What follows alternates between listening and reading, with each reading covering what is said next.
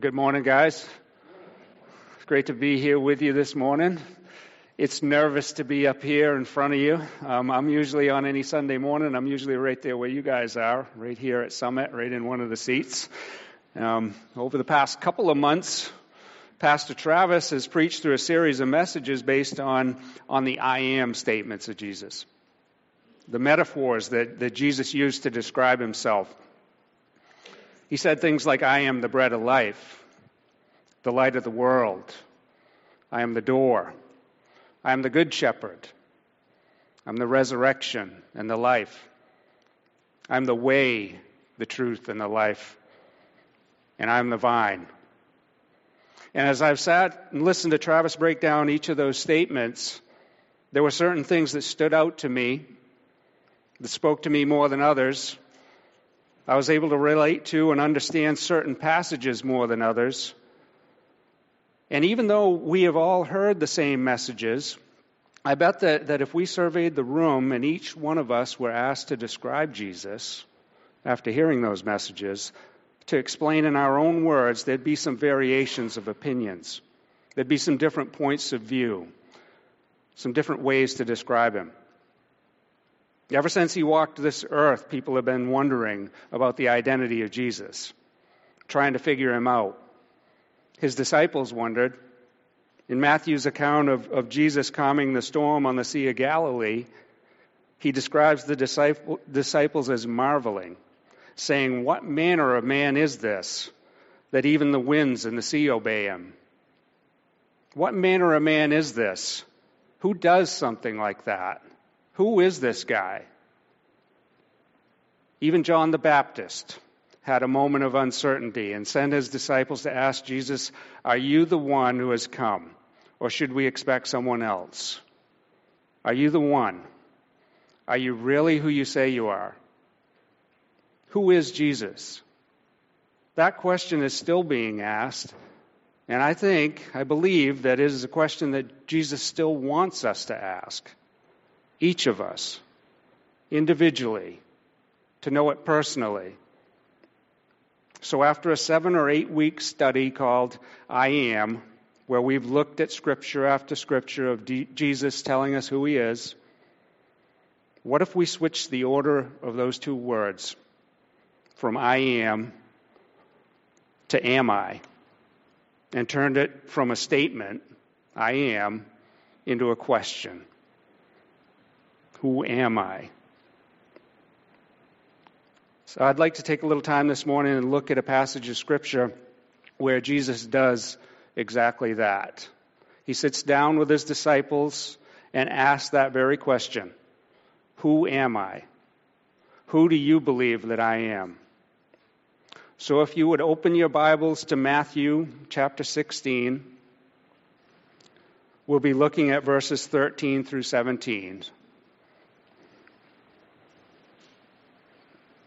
And I'll warn you, I'm gonna, um, I'm kind of last minute with my sermon prep, and I didn't give the guys all of the scriptures that I have today.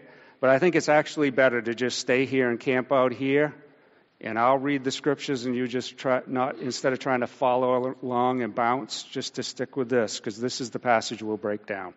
So it's Matthew 16, 13 to 17. And it starts when, now when Jesus came into the district of Caesarea Philippi, he asked his disciples, Who do people say that the Son of Man is? And they said, Some say John the Baptist, others say Elijah, and others Jeremiah, or one of the prophets. And he said to them, But who do you say that I am? Simon Peter replied, You are the Christ, the Son of the living God. And Jesus answered him, Blessed are you, Simon Bar Jonah, for flesh and blood has not revealed this to you, but my Father who is in heaven. And so Luke, Luke 3.23 says that Jesus began his ministry at about 30 years of age, and consensus has it that his ministry lasted about three years. And timelines of his ministry place this event, this passage, as occurring within a year of his crucifixion, probably about nine months before he was hung on the cross. His disciples had been with him for over two years at this point, two years of traveling dusty town to dusty town by foot. And in that time, they had seen and experienced things, unexplainable things, miracles, people cured of disease, disfigurement, and disabilities. People who were blind were made to see. And people once deaf could now hear. Crippled arms and legs were restored to perfect health. They had watched Jesus stop a funeral procession, reach into a coffin, and raise a dead boy to life in the city of Nain. They were there on the Sea of Galilee in the boat with him when he had stood up and with a word calmed a raging storm. They had even watched as he walked on top of the water. And they had heard him speak of the things of God to great crowds, and he was different than the other preachers. Matthew 7 28 and 29 says that the crowds were astonished at his teaching, for he was teaching them as one who had authority, one who knew what he was talking about. And the disciples had watched how those crowds had grown.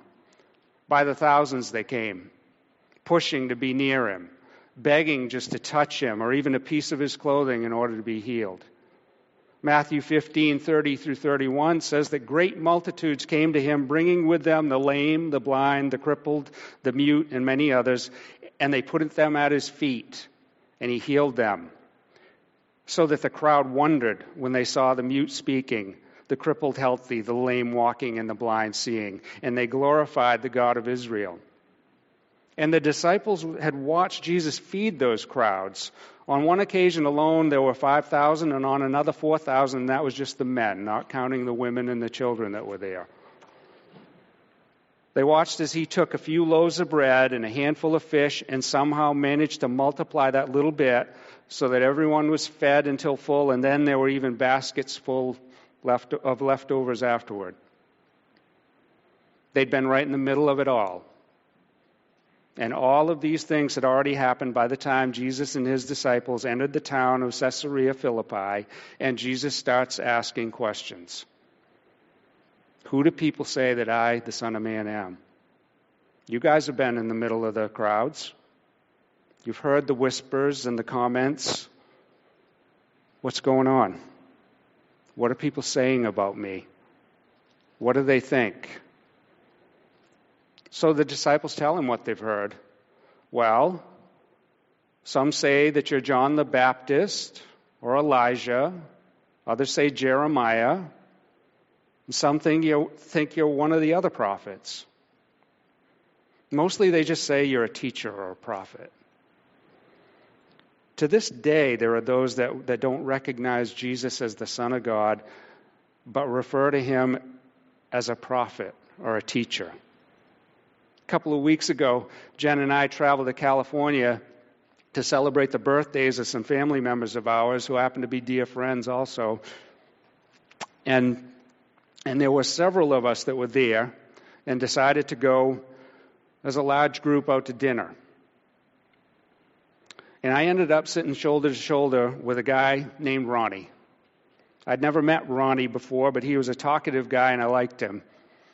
And so we were chatting, and I don't remember how it came up, but somehow it did that, that Jen and I attend church and that I had even preached a couple of times. And that piqued Ronnie's interest a bit, and he asked, What kind of church do you go to? I said, Well, we're not we're non denominational. We're not really affiliated with a specific denomination. You know, it's a community church, a congregational church, Baptist, you know. It's Christian. We believe in Jesus Christ. Oh, you believe in Jesus? Yes, I do. Well, I believe in Jesus too. He was a great teacher or a prophet or whatever you call it. I just don't believe, though, that he's the only way to find God. He's not the only way to heaven. I said, Sorry, Ronnie, but I'm going to disagree with you on that one. He said, You do? And I said, Yeah, I do. Well, teach me. teach me how, because, because who am I to say that a Buddhist or a Hindu or a Muslim can't go to heaven? They're good people too, and who am I to judge? I said, I'm no one to judge either, Ronnie, and by my standards, they are all good people. We're all good people. But I don't claim to be God. And of all those religions, Jesus is the only one to claim that he is God. And he said, I am the way, the truth, and the life, and no one comes to the Father except through me, and I believe him. Well, I'd like to say that Ronnie, by me repeating John 14:6, that he gave his life to Christ right then and there, but he kind of just shrugged, whatever, went back to his enchilada, and that was the end of our. that was pretty much the end of our conversation with, about Jesus. But my friend Ronnie and I, and I really do consider him a friend even though we disagreed on some things, he isn't the only one to see Jesus that way. See, we're immersed in a culture that hates absolutes. The idea of only one way to heaven is too exclusive. And the same goes for truth. Jesus said that He is the truth, He's the source of it. But we live in a time where people define love as being accepting of whatever a person claims is their truth. The idea that Jesus could be a great moral teacher or a prophet kind of falls flat on its face when you stop to think about it. How could anyone consider him a great moral teacher and at the same time dismiss his claim to be God? How does the logic work that he's a great moral teacher on the one hand, or a great prophet, but that he's telling a giant lie about being God on the other hand? Great moral teachers don't do that. Reality is that Jesus is either exactly who he claims to be, or else he's the biggest fraud and con man in history. So after Jesus heard what the speculation was, after he had heard what the public opinions were, he digs deeper because his question, Who do people say that I am? was simply an introduction to the more important question Who do you say I am? And it was Peter who answered You are the Christ, the Messiah, Son of the living God. With every question that Jesus asks a person, he doesn't simply look for whether or not they give the right answer, but instead he's looking for, that, for what that answer reveals about their heart, whether or not they get it. In that day, the expectation that people had for the Messiah was that he would be a military and political figure that would rise up and overthrow the Romans. They pictured this Messiah to be a king who would establish a new government that would provide for their physical needs and safety. They pictured him as someone like King David, only greater. But God's teaching about the Messiah was not that he would be a king of earthly, physical, external things. He would not deliver his people from Roman oppression and bondage, but instead he would deliver his people from the oppression and bondage of sin. He would not simply provide for their material needs, but rather their internal, spiritual needs.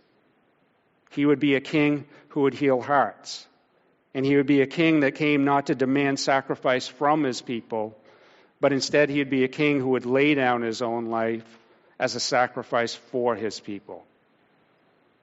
But in order to see and under the Messiah, understand the Messiah in this way, the eyes of the heart have to be opened. The eyes of Peter's heart had been opened. And Jesus answered Peter, Blessed are you, Simon Barjona, for flesh and blood has not revealed this to you, but my Father who is in heaven. And don't miss this point. Jesus is affirming and celebrating Peter's answer because it has come from a heart that has been changed by God. He gets it. Blessed are you. You hear people use the phrase, I'm blessed, hashtag blessed. You hear it all the time. And most often it's used today to mean not much more than I am so lucky or fortunate. It's used in a material sense a physical sense, a health, wealth, and happiness sense. But the biblical meaning of being blessed is so much deeper than that. Blessing in the biblical sense indicates that God has granted his favor upon a person. And not just favor, but he's achieved a closeness with God, that he's in alignment with him. There's a bond.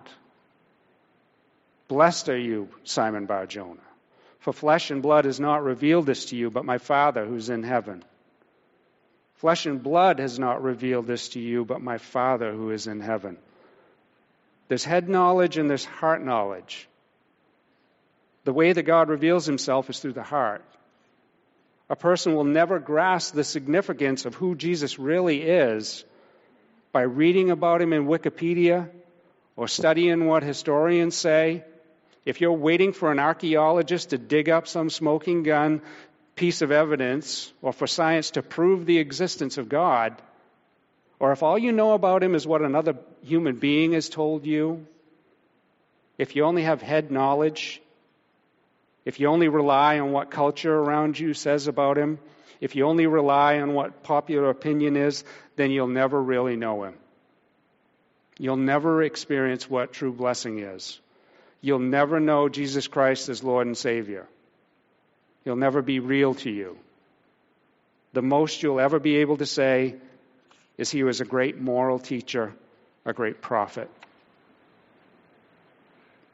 Because to know for yourself who Jesus Christ truly is requires to be, you to be changed at a depth that facts and figures and public opinion can never reach.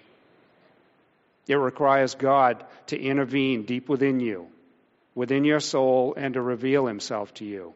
It requires God to open your heart towards him. 1 Corinthians 2:14 says the natural man does not receive the things of the spirit of God for they are foolishness to him nor can he know them because they are spiritually discerned. Our natural state is not to seek after God, to know him. In our natural state, we don't want to think about God. We don't draw near to him in our natural state. We run from him. John 6:44 Jesus said no one can come to me unless the Father who sent me draws him. No one can come to me unless the Father who sent me draws him. In John 6:65, 6, he said, "I told you that no one can come to me unless it is granted him by the Father." No one can come to me unless it is granted him by the Father. I look back upon my own life and I know how true this really is. I realize how long I spent trying to push God out of my mind, out of my thoughts, out of my business, out of my life. And I remember when my heart was turned towards Him and how alive that felt. It's still fresh in my mind. I have a clear picture of my life and of the difference, the before and the after of coming to know Jesus Christ as Lord. I spent a lot of my own life trying to be my own king. No one to answer to but myself. And I had a lot of good things too, material things. A good job, a nice home, good income, a nice vehicle to ride around in. That was my kingdom. But there was no peace in my kingdom. My kingdom was filled with stress and worry. It was filled with arguments and yelling and it was filled with blaming someone or something else anytime that things didn't go according to my plan the way that I wanted it. So quick tempered. The things that used to come out of my mouth. And my kingdom was built on selfishness. And the funny thing is that I would have told you that I was a Christian because I wanted Jesus Christ as my Savior. But that's all that I wanted. I didn't want him as Lord. I didn't want him as king. I wanted him as my fire insurance policy, but I didn't want him interfering with my life. I'll call the shots, Jesus. You just stay out of the way. And that's where I tried to keep him out of my way. 1 John 1 6 says that if we say that we have fellowship with him and walk in darkness, we lie and do not practice the truth. And that was me. I had a head knowledge of Jesus as Savior, but no heart knowledge of Him as the Lord of my life. But there was always this lingering, nagging suspicion inside of me that there was more to life than what I had found. In his book, Mr. Jones Meet the Master, Peter Marshall, who was the chaplain of the U.S. Senate many years ago, put it this way Quote, a man walks on through life with the external call ringing in his ears, but with no response stirring in his heart. And then suddenly, without any warning, the Spirit taps him on the shoulder. What happens? He turns around. The word repentance means, means turning around. He repents and believes and is saved. The tap on the shoulder is the almighty power of God acting without help or hindrance upon an elect fallen sinner so as to produce a new tr- creature. End quote. That lingering, nagging suspicion inside of me was the Holy Spirit tapping me on the shoulder. That was God calling to my heart, penetrating my heart. It was the Father drawing me to the Son. Flesh and blood have not revealed this to you, Jesus said, but my Father who is in heaven. Those words are so true. It was not until I surrendered my life to the true King, Jesus Christ, that I found internal peace, that I could relax and be myself because I had a King to provide for me and to protect me. Because two kings can never occupy the same territory. And I was never designed nor meant to be the king of my life, nor were you meant to be the king of yours. Jesus said, I am the bread of life. Whoever comes to me shall not hunger, and whoever believes in me shall never thirst. I am the light of the world. Whoever follows me will not walk in darkness, but have the light of life. I am the door. If anyone enters by me, he will be saved and will go in and out and find pasture. I am the good shepherd. I know my own, and my own know me, just as the Father knows me, and I know the Father and I lay down my life for the sheep. I am the resurrection and the life. Whoever believes in me, though he die, yet shall he live. And everyone who lives and believes in me shall never die. I am the way and the truth and the life. No one comes to the Father except through me. I am the vine, and my Father is the vine dresser. Every branch in me that does not bear fruit, he takes away. And every branch that does bear fruit, he prunes, that it may bear more fruit. These are the I am statements of Jesus. These are the metaphors that he used to describe himself. So here's the question What if you met Jesus today and he flipped the I and the am around and he asked you that question? Who am I? Who do you say I am? Am I your Lord and Savior? Am I Lord when the storms of life come? Am I Lord when you need to forgive? Am I Lord when nobody else is watching? Am I Lord when telling the truth is more difficult than just telling a lie? Am I Lord of your finances, of the words you use? Am I Lord of your career? your workplace, your home, your marriage? Am I Lord of your life? Who do you say I am? It's the most important question you'll ever be asked. It's personal. No one else can answer it for you. And the answer will shape your life and it will determine your eternity. And I believe that someday each of us will find ourselves face to face with Jesus and he'll ask it of us. That can be a sobering thought because if I look at all the areas of my life where I don't treat him as Lord, it can be overwhelming. I got a long way to go. But I take comfort in the fact that I know deep inside that my heart has changed and that it was not from any work on my part but from the Holy Spirit tapping me on the shoulder. I know that God drew me to Him. I know I never would have gone to Him on my own. Have you felt that tap on your shoulder? God's word tells us to work out our salvation with fear and trembling. And that means that we've got to ask ourselves some tough questions. I hope you know who Jesus Christ really is. I pray that you know him as the Messiah, the Son of the living God, Lord and Savior. I pray that you know him as the King of Kings. I want to wrap up, though, with something that I've found tremendous comfort and, insurance, and assurances because you can question yourself. I once heard a pastor speak about having assurance that your faith is generous, uh, genuine, genuine. I'm sorry. How can a Christian know that they're saved? So he said he'd start with a question do you love Jesus, the Jesus of the Bible? Do you love him perfectly? And he said that every time the person would answer honestly and say, No, I don't love him perfectly. And so the pastor followed up with another question Do you love him then as much as you should love him?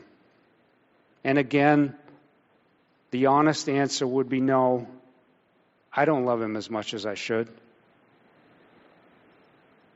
So then he would ask a third and final question Do you love the biblical Jesus at all? Is there any affection in your heart at all for Jesus Christ? If the answer to that is yes, then you can know that you've been reborn with the Holy Spirit because how could you possibly have any affection for the Jesus of the Bible unless God has revealed to you who He really is. It's just not natural otherwise. Flesh and blood has not revealed this to you, but my Father who is in heaven. So I pray this morning that you can say, Yes, I love Jesus. I pray that you came here this morning because you wanted to hear from His Word and be with His people and that you came to worship Jesus, the Christ, the Messiah, the Son of the living God. Amen. Amen. I just want to wrap up before I pray us out here. Just say that, that if you do have doubts or questions this morning, don't leave here. There are people to help with those, to answer questions or to just listen. There are people to pray with you. Let's pray. Father, I am so grateful for you for what you have done in my own life, that you tapped me on the shoulder, turned me around. Father, I, I pray that every heart in here knows that, knows that tap. And it's not the tap of someone who wants to rule over them, but it's the tap of a dad a father who loves his sons and daughters and wants them close to him. I pray that they know you like that. I just thank you for who you are. Thank you for sending your son, Jesus. And it's his name we pray. Amen.